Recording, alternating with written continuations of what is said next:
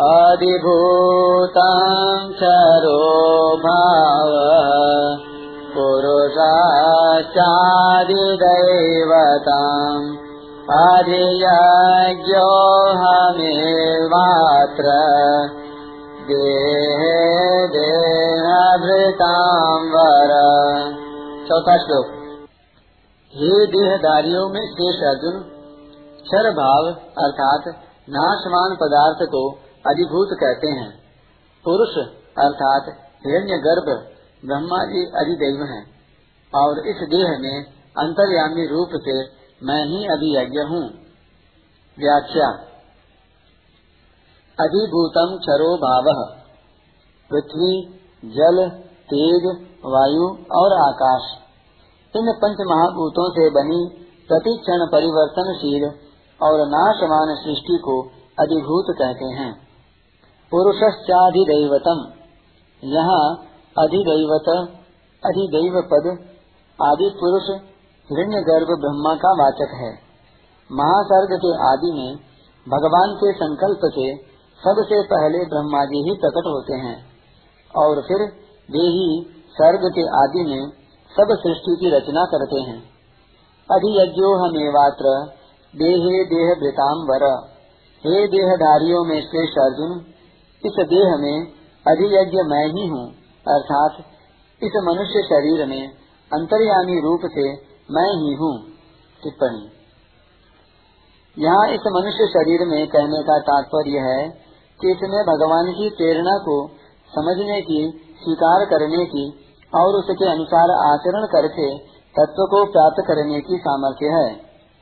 अन्य शरीरों में अंतर्यामी रूप से परमात्मा के रहते हुए भी उन प्राणियों में उस तत्व की तरफ़ दृष्टि डालने की सामर्थ्य नहीं है। और मनुष्य शरीर में जो विवेक प्राप्त है, वह विवेक उन शरीरों में जागृत नहीं है। अतः मनुष्य को चाहिए कि वह इस शरीर के रहते रहते उस तत्व को प्राप्त कर ले। इस दुर्लभ अवसर को व्यर्थ न जाने दे। भगवान ने गीता में हृदय सर्वस्व विष्ठितम सर्वस्व चाहम हृदय सन्निविष्ट। ईश्वर सर्वभूतानाम हृदय से अर्जुन तिष्ठति। आदि में अपने को अंतर्यामी रूप से सबके हृदय में विराजमान बताया है। अहमेव अत्र देहे। टिप्पणी। दूसरे श्लोक में तो अत्र पद प्रकरण के लिए आया है तथा अस्मिन पद देह के लिए आया है। पर यहाँ अत्र पद देह के लिए ही आया है। कारण कि अर्जुन ने प्रश्न में अत्र पद देकर प्रकरण का संकेत कर दिया है। इसलिए अब उसका उत्तर देते हुए प्रकरण के लिए अत्र पद देने की ज़रूरत नहीं है। अहमेव अत्र देहे। कहने का तात्पर्य है कि दूसरी योनियों में तो पूर्वकृत कर्मों का भोग होता है, नए कर्म नहीं बनते। पर इस मनुष्य शरीर में नए कर्म भी बनते हैं। उन कर्मों के प्रेरक अंतर्यामी भगवान होते हैं। कर्मों की प्रेरणा भगवान मनुष्य के स्वभाव के अनुसार करते हैं।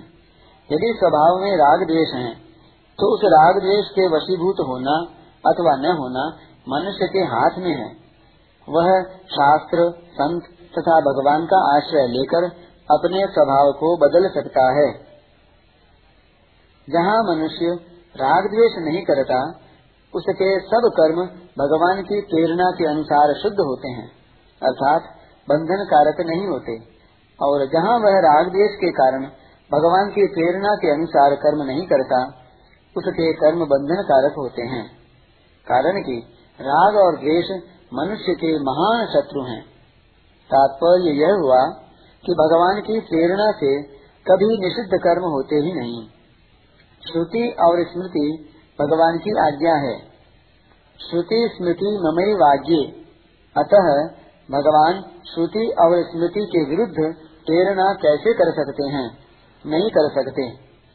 निषिद्ध कर्म तो मनुष्य कामना के वशीभूत होकर ही करता है।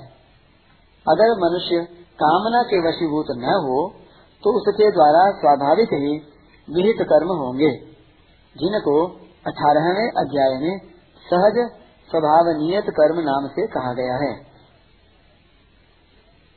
यहाँ अर्जुन के लिए देह वर कहने का तात्पर्य है कि देहधारियों में वही मनुष्य श्रेष्ठ है, जो इस देह में परमात्मा है, ऐसा जान लेता है। ऐसा ज्ञान न हो तो भी ऐसा मान ले कि स्थूल, सूक्ष्म और कारण शरीर के कण कण में परमात्मा है। और उनका अनुभव करना ही मनुष्य जन्म का खास ध्येय है। इस ध्येय की सिद्धि के लिए परमात्मा की आज्ञा के अनुसार ही काम करना है। तीसरे और चौथे श्लोक में जो ब्रह्म, अध्यात्म, कर्म, अधिभूत, अधिदैव और अधियज्ञ का वर्णन हुआ है, उसे समझने मात्र के लिए जल का एक दृष्टांत दिया जाता है। जैसे, जब आकाश स्वच्छ होता है, तब हमारे और सूर्य के मध्य में कोई पदार्थ न दिखने पर भी वास्तव में वहाँ परमाणु रूप से जल तत्व रहता है।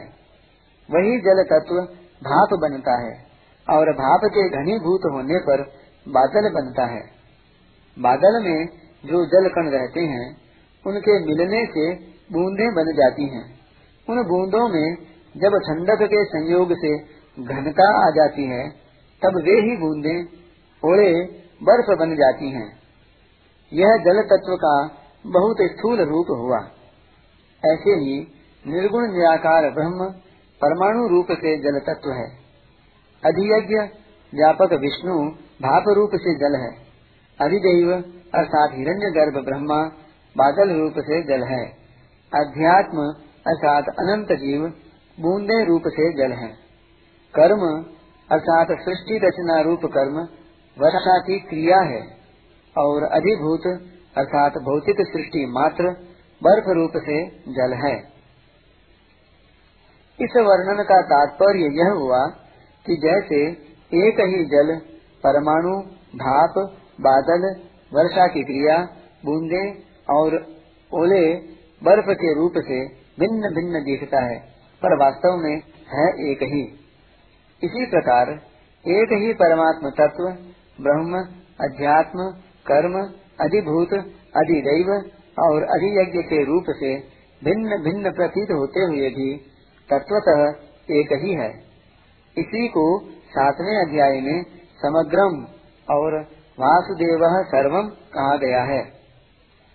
तात्विक दृष्टि से तो सब कुछ वासुदेव ही है।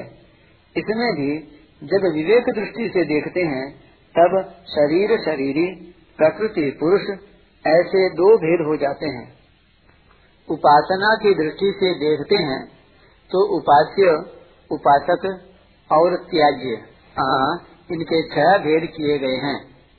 परमात्मा के दो भेद, ब्रह्म और अधियज्ञ अर्थात निर्गुण और सगुण।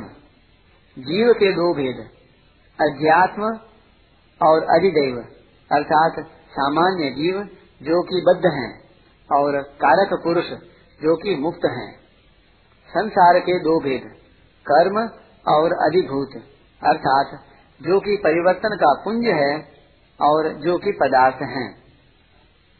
विशेष बात, पहली, सब संसार में परमात्मा व्याप्त है। मया ततमिदम सर्वम ये न सर्वमिदम ततम। सब संसार परमात्मा में है। मई सर्वमिदम प्रोतम। सब कुछ परमात्मा ही है। वासुदेव सर्वम। सब संसार परमात्मा का है। अहम ही सर्व यज्ञा नाम भोक्ता च प्रभुरेव च। भोक्तारम यज्ञ तपसाम सर्वलोक महेश्वरम इस प्रकार गीता में भगवान के तरह तरह के वचन आते हैं। इन सब का सामंजस्य कैसे हो? सबकी संगति कैसे बैठे? इस पर विचार किया जाता है। संसार में परमात्मा प्राप्ति के लिए, अपने कल्याण के लिए साधना करने वाले जितने भी साधक हैं, वे सभी संसार से छूटना चाहते हैं और परमात्मा को प्राप्त करना चाहते हैं। कारण कि संसार के साथ संबंध रखने से सदा रहने वाली शांति और सुख नहीं मिल सकता। प्रत्युत सदा अशांति और दुख ही मिलता रहता है। ऐसा मनुष्यों का प्रत्यक्ष अनुभव है। सदा रहने वाली शांति और अनंत सुख मिले, जिसमें अशांति और दुख का लेस भी न हो। ऐसा विचार करने वाले साधक होते हैं। परंतु जो संसार में ही रहना चाहते हैं, संसार से ही सुख लेना चाहते हैं, सांसारिक संग्रह और भोगों में ही लगे रहना चाहते हैं, और संसार के सुख दुख को भोगते रहते हैं। वे साधक नहीं होते, प्रत्युत संसारी होते हैं। वे जन्म मरण के चक्कर में पड़े रहते हैं। परमात्मा अनंत आनंद के स्वरूप हैं। वहाँ दुख का लेश भी नहीं है। ऐसा शास्त्रों का कथन है और संतों का अनुभव है। अब विचार यह करना है कि साधक को संसार तो प्रत्यक्ष रूप से दिखता है, और परमात्मा को वह केवल मानता है, क्योंकि परमात्मा प्रत्यक्ष दिखते नहीं। शास्त्र और संत कहते हैं कि संसार में परमात्मा है, और परमात्मा में संसार है। इसको मानकर साधक साधन करता है। उस साधन में जब तक संसार की मुख्यता रहती है तब तक परमात्मा की मान्यता गौण रहती है। साधन करते करते ज्यो ज्यो परमात्मा की धारणा, मान्यता मुख्य होती चली जाती है क्यों ही क्यों संसार की मान्यता गौण होती चली जाती है। परमात्मा की धारणा सर्वथा मुख्य होने पर साधक को यह स्पष्ट दिखने लग जाता है कि संसार पहले नहीं था, और फिर बाद में नहीं रहेगा। तथा वर्तमान में जो है रूप से दिखता है, वह भी प्रतिक्षण अभाव में जा रहा है। जब संसार नहीं था, तब भी परमात्मा थे। जब संसार नहीं रहेगा, तब भी परमात्मा रहेंगे। और वर्तमान में संसार के प्रतिक्षण अभाव में जाते हुए भी परमात्मा ज्यो के त्यों विद्यमान है। तात्पर्य है कि संसार का सदा अभाव है और परमात्मा का सदा भाव है।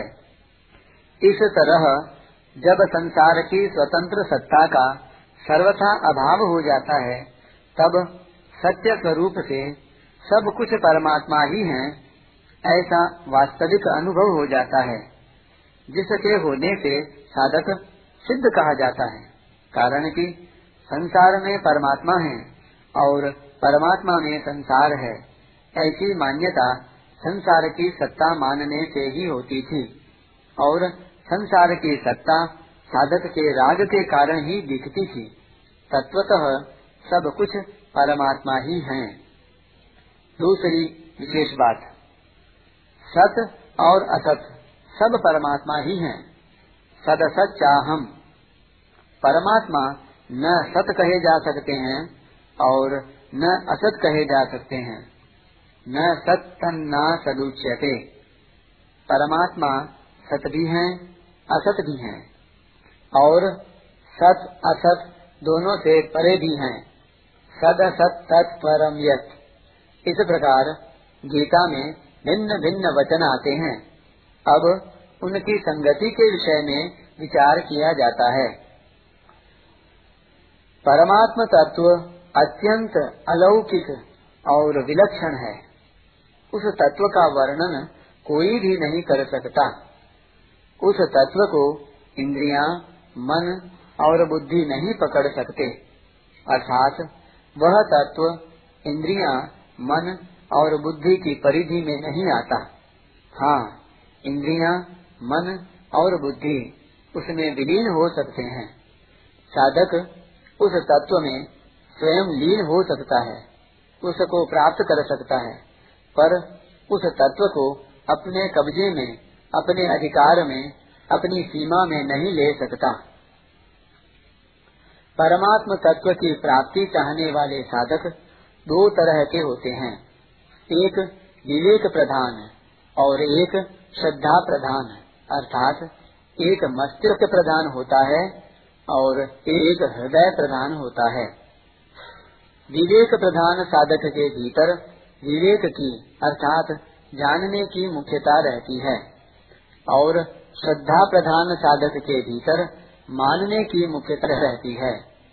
इसका तात्पर्य यह नहीं है कि विवेक प्रधान साधक में श्रद्धा नहीं रहती और श्रद्धा प्रधान साधक में विवेक नहीं रहता। प्रत्युत यह तात्पर्य है कि विवेक प्रधान साधक में विवेक की मुख्यता और साथ में श्रद्धा रहती है, तथा श्रद्धा प्रधान साधक में श्रद्धा की मुख्यता और साथ में विवेक रहता है। दूसरे शब्दों में, जानने वालों में मानना भी रहता है और मानने वालों में जानना भी रहता है। जानने वाले जानकर मान लेते हैं और मानने वाले मानकर जान लेते हैं। अतः किसी भी तरह के साधक में किंचन मात्र भी कमी नहीं रहती। साधक चाहे विवेक प्रधान हो, चाहे श्रद्धा प्रधान हो, पर साधन में उसकी अपनी रुचि, श्रद्धा, विश्वास और योग्यता की प्रधानता रहती है। रुचि, श्रद्धा, विश्वास और योग्यता एक साधन में होने से साधक उस तत्व को जल्दी समझता है। परंतु रुचि और श्रद्धा विश्वास होने पर भी वैसी योग्यता न हो, अथवा योग्यता होने पर भी वैसी रुचि और श्रद्धा विश्वास न हो तो साधक को उस साधन में कठिनता पड़ती है। रुचि होने से मन स्वाभाविक लग जाता है। श्रद्धा विश्वास होने से बुद्धि स्वाभाविक लग जाती है और योग्यता होने से बात ठीक समझ में आ जाती है। विवेक प्रधान साधक निर्गुण निराकार को पसंद करता है, अर्थात उसकी रुचि निर्गुण निराकार में होती है। श्रद्धा प्रधान साधक सगुण साकार को पसंद करता है, अर्थात उसकी रुचि सगुण साकार में होती है। जो निर्गुण निराकार को पसंद करता है, वह यह कहता है कि परमात्म तत्व न सत कहा जा सकता है और न असत कहा जा सकता है। जो सगुण साकार को पसंद करता है, वह कहता है कि परमात्मा सत भी है, असत भी है और सत असत से परे भी है। तात्पर्य यह हुआ कि चिन्मय तत्व तो हरदम ज्यो का त्यों ही रहता है और जड़ असत कहलाने वाला संसार निरंतर बदलता रहता है। जब यह चेतन जीव बदलते हुए संसार को महत्व देता है, उसके साथ संबंध जोड़ लेता है, तब यह जन्म मरण के चक्कर में घूमता रहता है। परंतु जब यह जड़ता से सर्वथा संबंध विच्छेद कर लेता है, तब इसको स्वतः सिद्ध चिन्मय तत्व का अनुभव हो जाता है। विवेक प्रधान साधक विवेक विचार के द्वारा जड़ता का त्याग करता है। जड़ता का त्याग होने पर चिन्मय तत्व अवशेष रहता है, अर्थात नित्य प्राप्त तत्व का अनुभव हो जाता है। श्रद्धा प्रधान साधक केवल भगवान के ही सम्मुख हो जाता है, जिससे वह जड़ता से विमुख होकर भगवान को प्रेम पूर्वक प्राप्त कर लेता है। विवेक प्रधान साधक तो सम, शांत सतघन चितघन आनंद घन तत्व में अटल स्थित होकर अखंड आनंद को प्राप्त होता है। पर श्रद्धा प्रधान साधक भगवान के साथ अभिन्न होकर प्रेम के अनंत और प्रतिक्षण वर्धमान आनंद को प्राप्त कर लेता है। इस प्रकार दोनों ही साधकों को जड़ता से सर्वथा संबंध विच्छेद पूर्वक चिन्मय तत्व की प्राप्ति हो जाती है और सत असत अर्थात सब कुछ परमात्मा ही है, ऐसा अनुभव हो जाता है। परिशिष्ट भाव, परिवर्तनशील एवं नाशवान क्रिया और पदार्थ मात्र क्षर भाव है, जो भगवान की अपरा प्रकृति है। ज्ञान में ब्रह्म के साथ एकता होती है और प्रेम में अंतर्यामी भगवान के साथ अभिन्नता होती है। भगवान ने यहाँ अंतर्यामी अधियज्ञ को अपना स्वरूप बताया है। अतः ब्रह्म तो विशेषण है और अंतर्यामी विशेष्य है। ब्रह्मणो ही प्रतिष्ठा हम तात्पर्य है कि जिसको गीता ने समग्र कहा है, वह सबका रचयिता और नियंता अंतर्यामी मैं ही हूँ।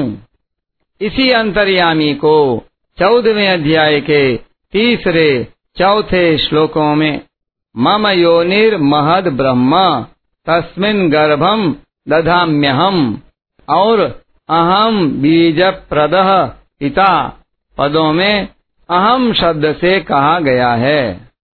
गीता में ब्रह्म के लिए कहा है न सत्तन्ना सदुच्यते। और समग्र भगवान के लिए कहा है सदसच्चाहम सदसत तत्परम यत।